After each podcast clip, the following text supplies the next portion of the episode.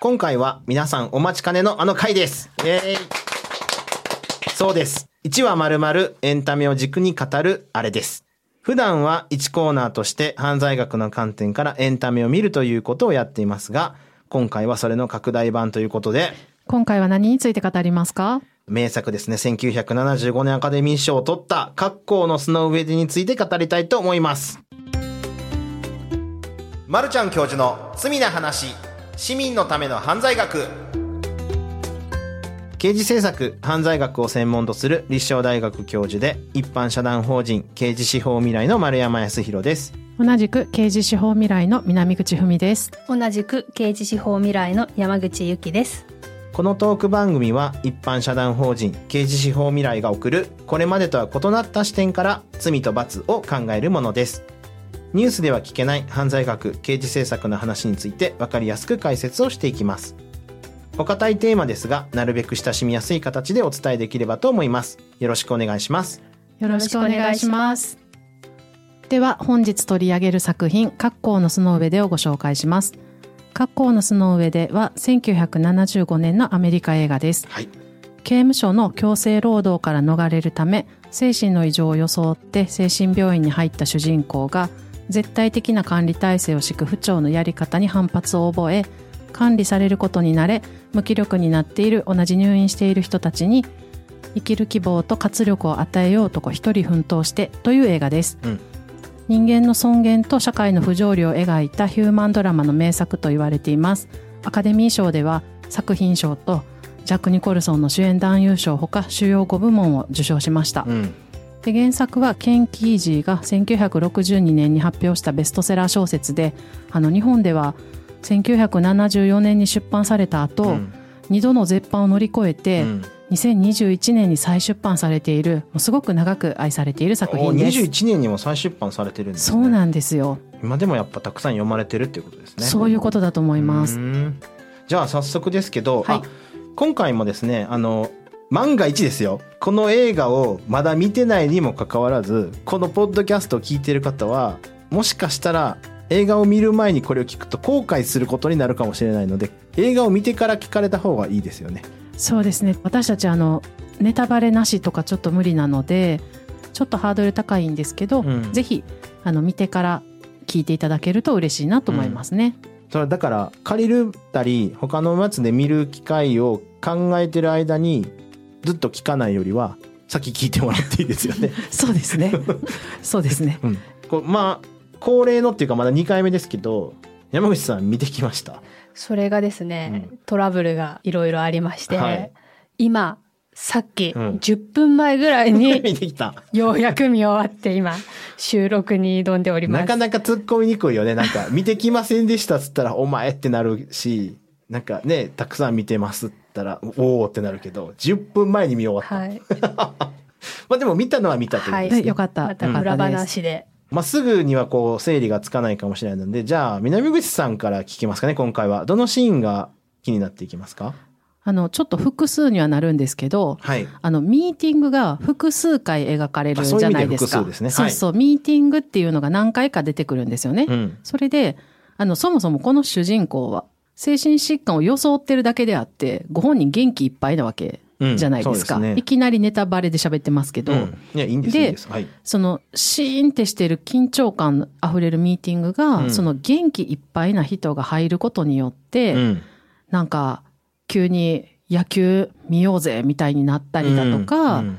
いや僕は子供じゃないんだってなったりだとか、うん。そのミーティングっていうもののありようが変わっていくその様うんがすごくやっぱ印象的だなって思います。うん確かに。あのいろんなことに影響を受けて中の人変わっていくんですけど、うんそれがこう色濃く出てくるのがその複数回やってるミーティングのところで、いろんなことが起きてくる、うんうん。例えばあのほらマクマーフィーがそもそも入院する前ですね。うん。に薬並んでもらってるシーンとか流れるんですよ、はいはい。あの時本当ただただ無表情で、みんなね。ね、無気力なままなんかうん言われるままに渡された薬を飲んでっていうシーンから入って、でその彼が来てでミーティングに入っていろいろ言い出すんですけど、うん。例えば最初のねあのミーティングの中でうん。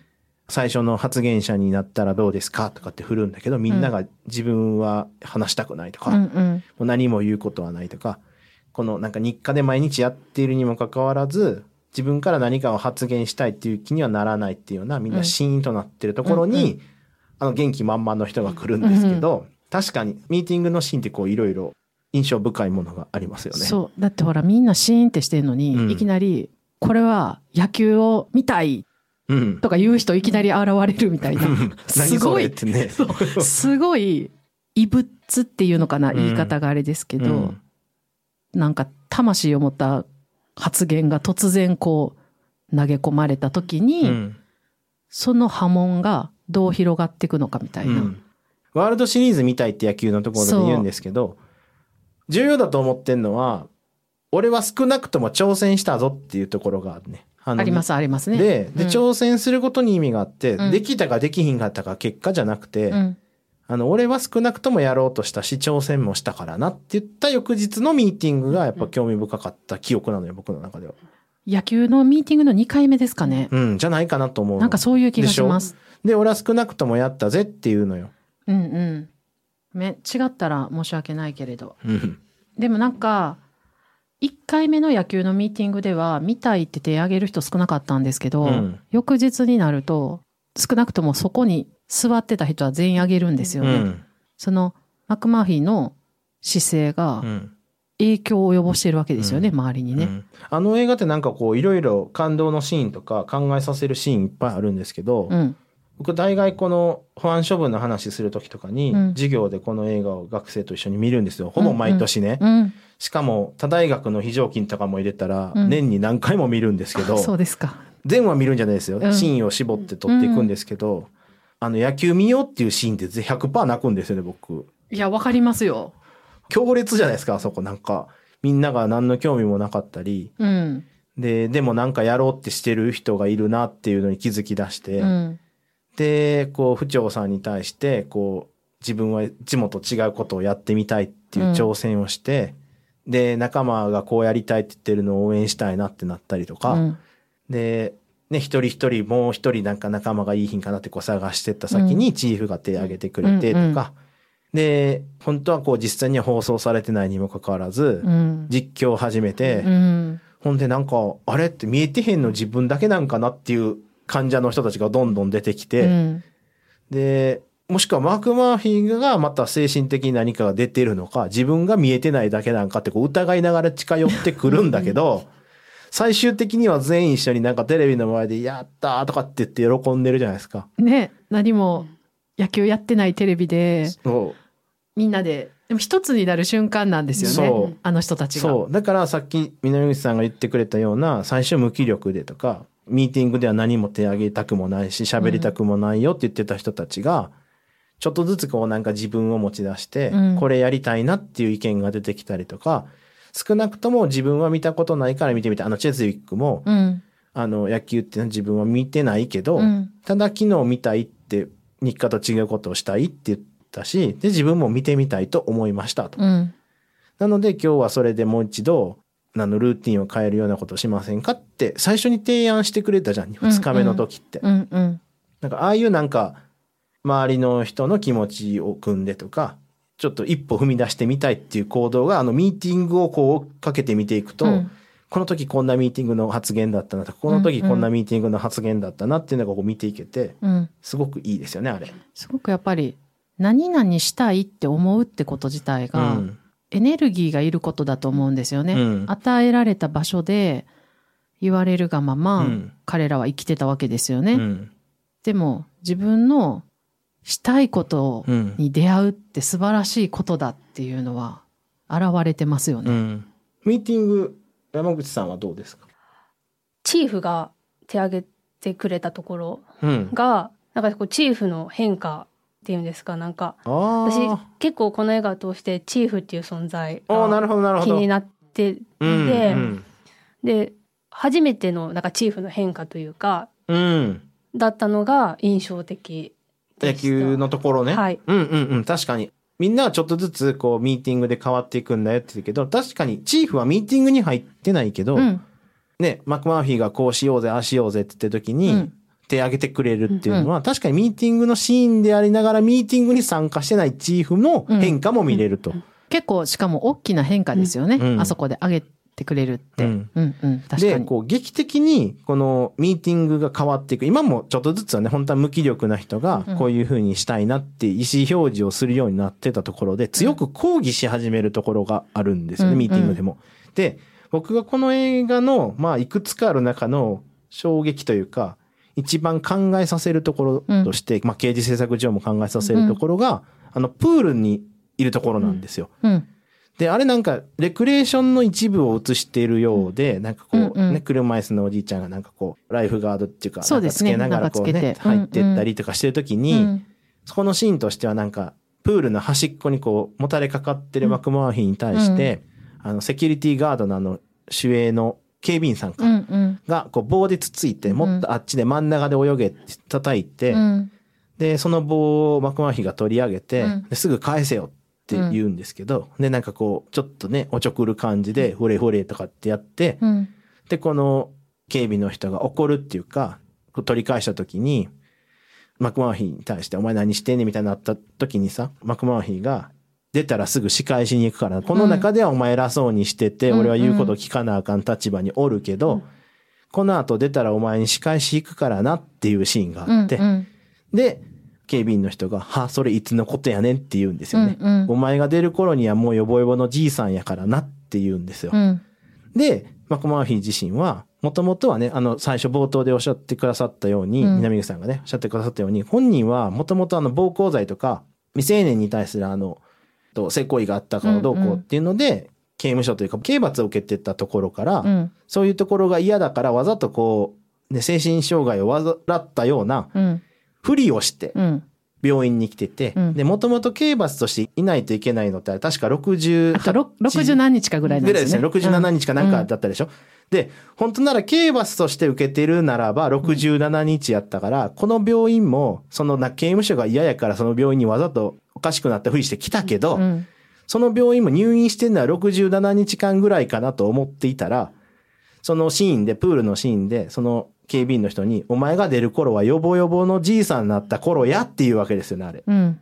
ってことは、刑務所として刑罰を受けるのと、うん。精神病院に入院するのとでは出る時期が違うってことは、あそこは明確に出してるシーンなんですよ。で、初めて知ったっていう顔をしますよね。そうで何の話みたいな顔を知らなかったね。うんうんで、そもそもね、マクマーフィー自体は、本当にこの病気であってきてるんじゃなくて、それを装って刑務所をわざとサボってやれと思ってあそこに来てるわけですよね。うんで、すぐ出れると思ってたのが、その府長なり病院の人の意向次第で、うんいつ退院できるかわからへんっていうわけですよ。これは実はポイントで、刑事政策とか犯罪学の一番のポイントなんですけど、うん刑罰っていうのは犯罪に対してだけ課せるわけですね。うん。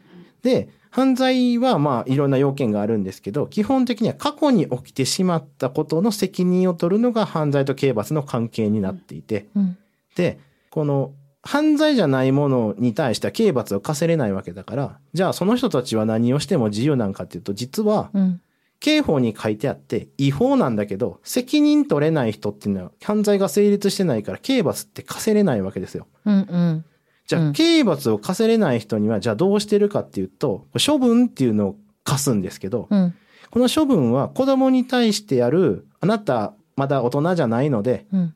その責任を取るような年齢じゃないので、うん教育してあげますねと。うん。これがあの、名作第5回で言った少年の手続きの話なんですけど。今回はその少年じゃなくて、もう一つ、過去の責任は取れないんだけど、うん将来自分を傷つけたり他人を傷つけたりしないように治療してあげますねっていう将来の危険性に介入するっていう処分があるんですね。うん。これが保安処分って言われるようなもんだったり、治療処分って言われるような、この処分っていうもんなんですけど、うんこっちは子供と違って、その責任を取る能力がないので、うん治療してあげます。将来危険なことをしないためにと。うん。で、これ将来の危険性ってうん、誰がどうやって判断すんねんとか、うん。いつこれ治ったって言うねんっていううん。大問題を抱えるわけですよ。そうですね。でしょ？で、刑罰はもう起きてしまってることなんで、うん。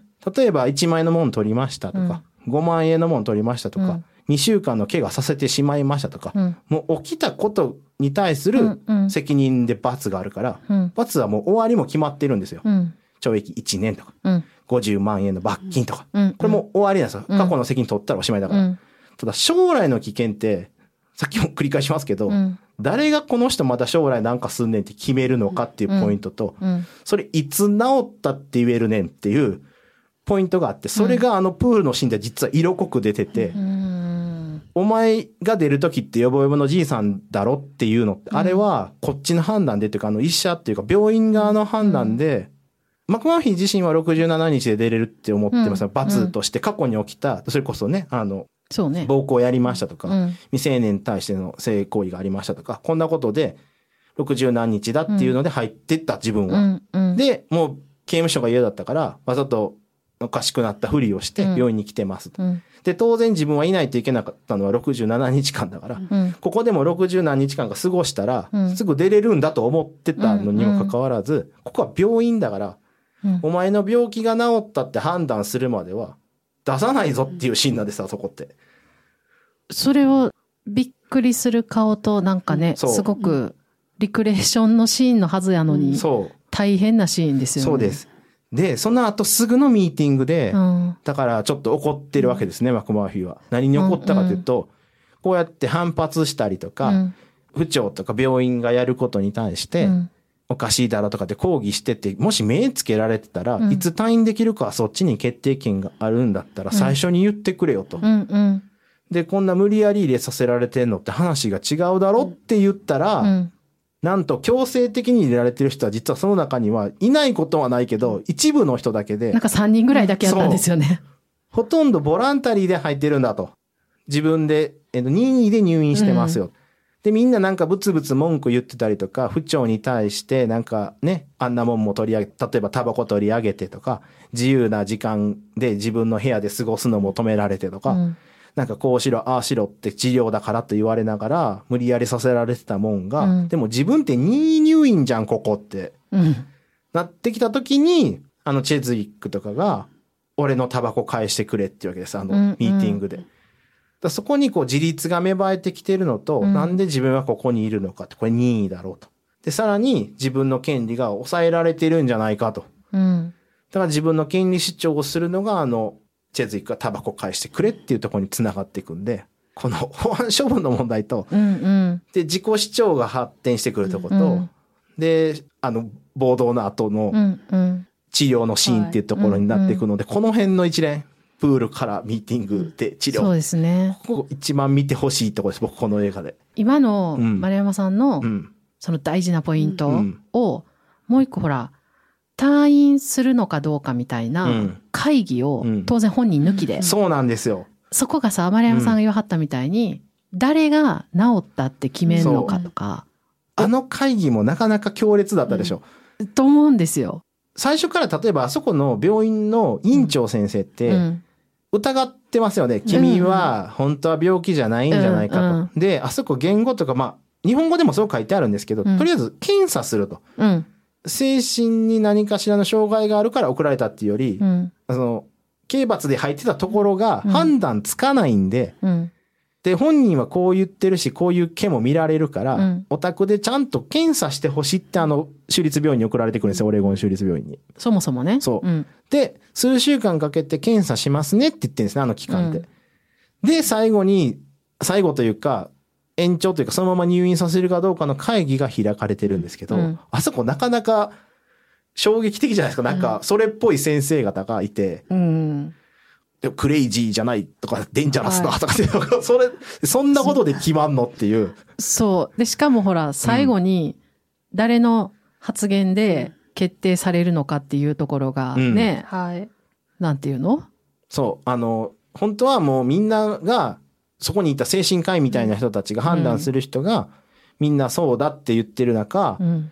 でも院長先生は、本当かなとかって疑ってて、で、一番彼を理解する人なり、一番身近に感じて一番サポートできる人が皮肉にも一番嫌われているんだっていうんですよね。うん。で、それは誰だってなったら、いや、ここの府長さんですよと。うん。ラチェット府長っていう人が、君はどう思うんだっていうシーンがあるんですけど、うん。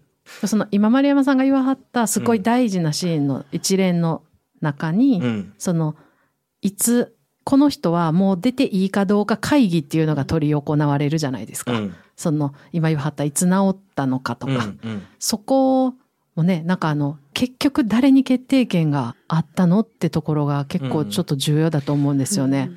そこでちょっと私の気になったシーンをそうよ、そうよ、どうぞどうぞ。ご紹介させていただきたいというか、なんですけど、その決定権を持っていた、まあ、府長さんなんですけど。権限は委員長やろうけどね。そうですね。本当はね。あの、で、居残ることになったきっかけを作ったうん発言をしたのが府長さんだったんですけど、うんうん。私はその府長さんが、まあ、その南口さんおっしゃったミーティングのシーンとかで、うん。府長さんの顔面がこう、バッと抜かれるうん。シーンが、アップでね。はい、うん。こう連続であって、その府長さんの表情とか、うん。あとそのミーティングでの発言とかで、うん府長さんは一体何を考えて、ミーティングに出たり、この会議に出たりしているのかっていうのがすごい気になって、うん。その会議のシーンがうん。一番初めに、えって思った府長さんに対して思ったところで、うん。うん。え、なんかすごいいい感じに言ってるけど、このシーンは、この言葉のシーンは何なんだろうっていうのが、彼はここから出しても他に迷惑をかけるだけだから、この病院にいるのが一番なんですって言った言葉の本当のその府長さんの気持ちっていうのが、あ、これはどう？南口さん、僕はあれ本心やと思うねんけど。私も多分だってすっごうくん。慈愛に満ち、そうやねあえて言うけど、ね慈愛に満ちた表情をしているよううにん。見えるから、うん。本当に自分の役割というか、うん。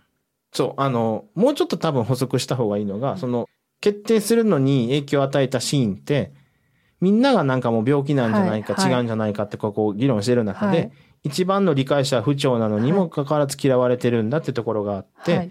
で、そこで、院長としてはもう刑務所というか、は病院からも退院させて、本来いるべきだった施設に戻すべきだって思ってたんだけど、不長さんはそれはちょっと自分としては嫌だと。うん。で、別にあれはマクマーヒーが嫌いだからとか、なんだろう、あいつに対してなんか嫌がらせしてやれとか、そんなことは全くなくて、うん。ここで彼のあの問題行動に自分たちは対応できないっていうので丸投げしてしまうと、うん。誰かが関わって誰かが彼に介入していかないといけないものを、自分たちでこう手放して他の人にその問題を押し付けているだけであって、それはなんか自分がやらないといけないことを放棄しているんじゃないかと。うん。なので彼にはちゃんと自分が正面から向き合ってあげないと、これはあげないとというか自分が向き合うことが自分の責務であって、で、彼のこう立ち直りとかをサポートしたいと思ってうんあれを言ってるように見えて、だからここがまた人間の怖さというか、裏表があってう、ん。で、結局僕ここが何が言いたいかというと、うん。だからあいつに対して仕返ししてやれとか、恨み返してやりたいとか、うん。なんか嫌いなやつやからこうしてやれっていうんじゃなくて、良かれと思ってやってることがその人の自由を制限してしまうことも起きてるんじゃないの、あそこでと。こういうことなんですよね。なんか、うん。そんなに意地悪く描かれるシーンはないですよね。はい山口さんが言ったように、はい何度か印象的に抜かれますよね。あえて彼女の顔がポンって。その時に、まあ、多くの場合、こう、なんていうか、眉一つ動かさずみたいはない冷静さだったり、本当にその、ふっと微笑、なんか慈愛に満ちた、はいはいなんていうのかな、こう、菩薩の顔に見えなくもないぐらいの微笑みの。なるほど。僕ね、あれね、そこまで意識して演技指導があったのか、たまたまそう感じたのかわからないんですけど、うん揉めたりしてる時に、うん嬉しさを我慢してる顔とかに見えたりするんですよ。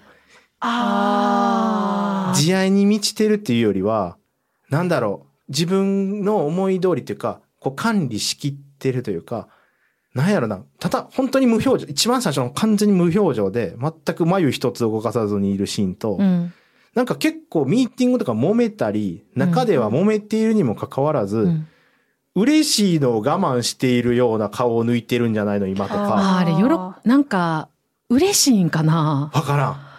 いやー、なんか、嬉しいというか、その、意識して、うわ、面白いとか、私の思い通りとかそういう意味で嬉しいんじゃなくて、うん。なんか内側から来る、なんていうんやろうな、こやっぱ支配とできかて、るみたいなことかうん。な。もあるかもしらんし、うん。自分のプラン通りにプログラムが進んでるから嬉しいのか、私もその、うん。ミーティングで府長さんが笑みを浮かべたときに、なんか、そのシーンもあって、本当にマクマーフィーのことを思って発言してると思ったんですけど、うん。でも結果的にそれはマクマーフィーにとって、マクマーフィーが望んでることではない結果になるじゃないですか、うん。不長さんが。うん。その結果が不長さんも分かっていて、その笑顔で発言をするその不長さんの気持ちっていうのが、うん。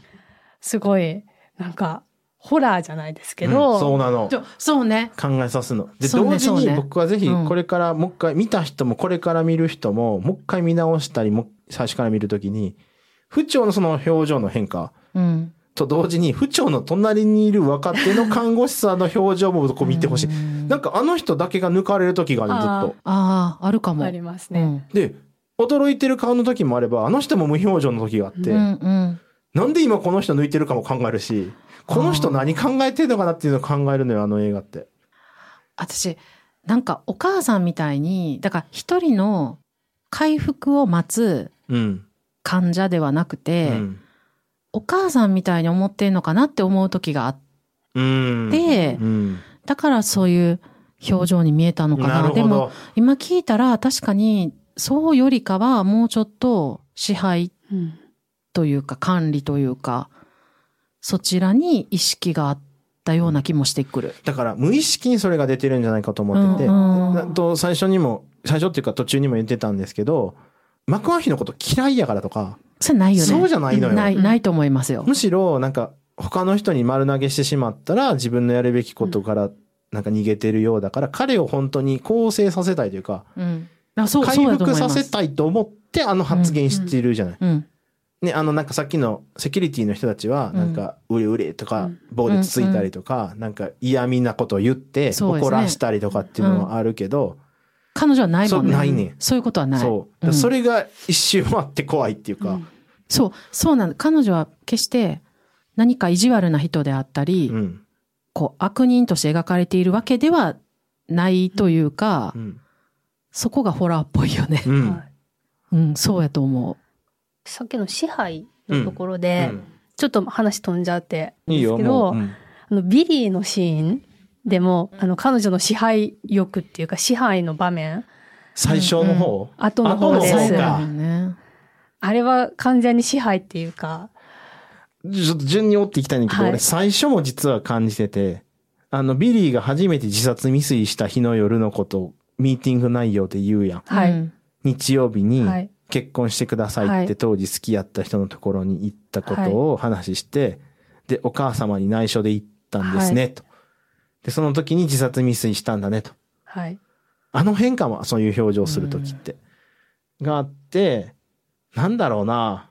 そのお母さんも、一応にちょっと悩ましいところやけど、お母さんも、とすればね、例えば親の気持ちになったら、なんかこう、社会とか近所に迷惑かけないでほしいとか、うんうーんと表現難しいけど、そのなんか、もしかしたら迷惑かけるかもしれない子がう、ん。誰かの家行って結婚したいとかって言われたら、ちょっと何してんのって親やったら止めるうん。ことはありますよね。うんうん。で、なんかこの子はだから家の中では見れないからって病院に入れられたのかもしれないし、うん。とかっていうのがあった時に、その、ただ、ビリーからすれば自分のね、伝えたい気持ちを、本当に彼女かどうかわからないけど、うん。ビリーの好きな人に伝えに行って、うんうん。っていうのを、なんでそんなことをすんねんっていうあの公衆の面前でうん質問されるというか、理由をね、そう問いただすっていうのがね。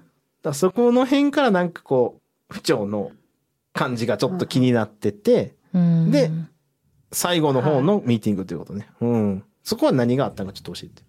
脱獄しようとはい。して、はいまあ、どんちゃん騒ぎを起こすんですけど、うんまあその時に、まあ女の子とかを連れ込んで、どんちゃんやってて、朝起きたら、まあビリーと、まあそはいのはい女の子がはいはい。感じになってて、で、そこにまあ朝出勤した婦長さんがやってきて、まあビリーを問いただすんですけど、うんまあ初めはビリーも、いや僕がやりました。ってことを言うんですけど、あなたのお母さんに言うわよって言った瞬間にビリーの表情が変わって、うんもう言わないでください。言わないでくださいってうん。懇願して、マクマーフィーがやったことですとか、うん。その初め自分がやってたって言ってたこととかももう撤回というか、ない感じに取り乱して、最後、首を切ってうん。自殺するっていうシーンなんですけど、うん。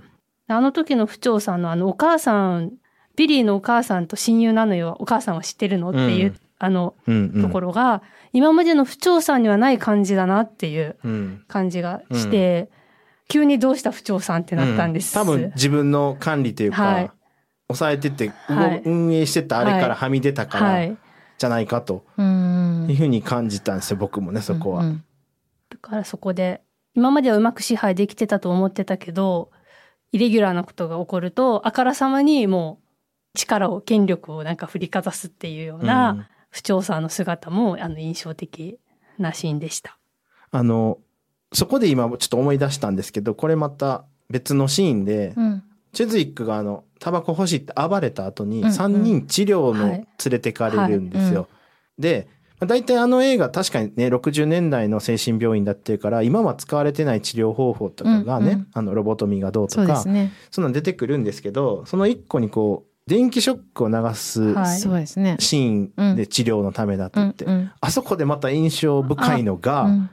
はい。治療する先生がうん建物に入ってきたら、うん廊下にいっぱいいた人たちがみんな一旦消えるんですよ。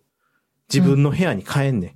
あの治療の怖さ知ってるんでみんなみんなが。痛いの分かってるからね。で、それまでワイワイガヤガヤとか何してるか分からへん。まあ別に話しに来てるわけでもなく、うんただ徘徊してる人とか、部屋の前でただ座ってるだけの人、壁に向いて立ってるだけの人とか、いっぱいあの廊下にいるんですけど、うんあの治療をする先生が廊下に入った瞬間に、うん。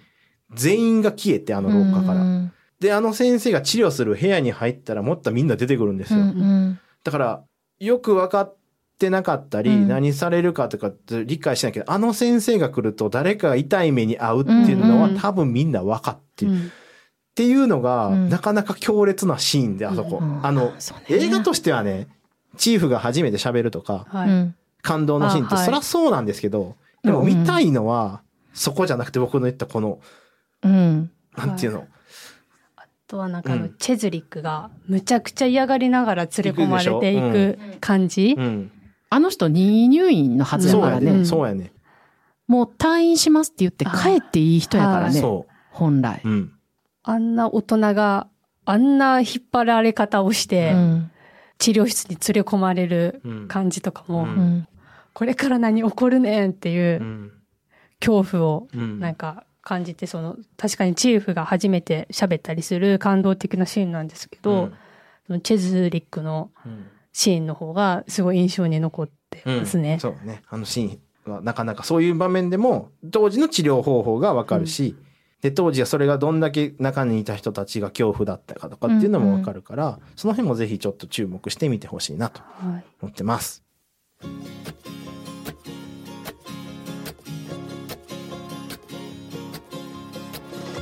さてここでリスナーの方からのお便りを紹介したいと思います。と私からはまずあのツイッターの方で、うんとハンドルネーム花さん家族が法で裁かれた時は手続きするのに必死で、制度や仕組みを詳しく理解することが難しかったです。うん。これまでパーツでぼんやりとしか理解していなかった司法のことがうん。罪の話を聞くことでつなぎ合わされていくようですというコメントをいただいています。じゃあありがたいですね。うんなんか自分で話しながら、その話したやつを聞きながら、これで初めて聞く人に何か伝わるかだって不安になる時ももちろんあるんですけど、うんうんそうやってコメントいただけると、あちょっとやってよかったなって思いました。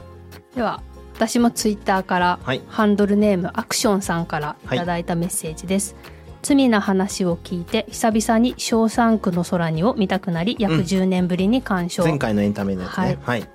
刑務所から仮釈放されたものの50年ぶりの塀の外の生活に馴染めず自ら命を絶ったウルックの姿にうん。親の姿が重なって思わず涙腺が緩むうんというコメントをいただいております。そっか。なんか、僕らが話したあの日も、あのシーンがちょっと印象深くてっていうようないろんな角度から話したつもりだったんですけど、やっぱりあのシーンのこの受け止め方っていうのがやっぱ人それぞれもっと深いものがあるんだなって今のコメント聞いて思いますね。はいそうですね。ん。他にもですね番組の方にペンネームクリストファー・ファイさんからエンタメ作品のリクエストで逆転裁判シリーズとかペンネームカモニックさんからテーマ「御社」っていうところをいただいたりしています、うん。ちょっとなかなか今取り上げることができていないのであの裏話の方で話すとかなんかそういうのも検討していきたいなと思っています、機会があればねそうですね。取り上げたいですね。はい皆さんからのお便りがとっても励みになっています。これからもぜひお願いいたします。はいお願いします。今日は「格好の巣の上で」について犯罪学の視点からということで語りましたが、どうでしたか？私はこのエンタメ界を機会に刑事制作に関わる映画を前回の「ショーシャンク」もそうなんですけど、うん。あの前編見たので、うん。また次回のエンタメ企画の時にうん題材に上がる映画、うん。楽しみにしています。南口さんは感想あります？名作って言われる映画の中で、うん。多分その「ショーシャンクの空に」とうん「格好の巣の上では」うん。まあ、あるあの映画評論家の方からするともうほぼ同じ映画ですっていうことで紹介されてるんですね。なるほど。でそれを、まあ、私たちの視点としてはそのそれを奪っているものは何なのかっていうのがやっぱ大事な視点、うん。でそれは映画がめっちゃ古くてこんな精神病院今ないよねって言っても、うん。じゃあ今ある場刑務所だけじゃなくて、うん。でどんな風になってるのかとかこれほんじゃ全部過ぎたことなのかみたいな視点でもうん。現代的に見ても考えることがすごいたくさんある映画だよなって改めて見て思いました。なるほど。面白い指摘だと思って。これってほらあのミシェル・フーコーとかねフランスのが監獄の誕生を書く前って、うん。彼の問題意識って精神病院の問題だったから、これって実はそういうなんか奥では同じような構造とか問題っていうのを抱えていて、で人に関わるってどういう問題なのかってことを考えさせるようなうん。確かに作品だなと思いますね、うん。さてこの番組では感想や質問リクエストなどをお待ちしております。番組詳細欄にあるリンクよりお気軽にご投稿くださいツイッターではカタカナでハッシュタグ罪な話をつけてツイートしてください。配信のない火曜日毎月第1第3火曜日の夜9時半からツイッタースペースで「罪な話で裏話」を開催しています。ポッドキャストで話しきれなかった内容やスペースに参加してくださった皆さんの質問にお答えしたりしています。こちらのご参加もお待ちしています。また私が所属する一般社団法人刑事司法未来でも犯罪学や刑事政策について発信しています。刑事司法未来で検索してみてください。それではまたお会いしましょう。お相手は丸山康弘と山口ゆきと南口文でした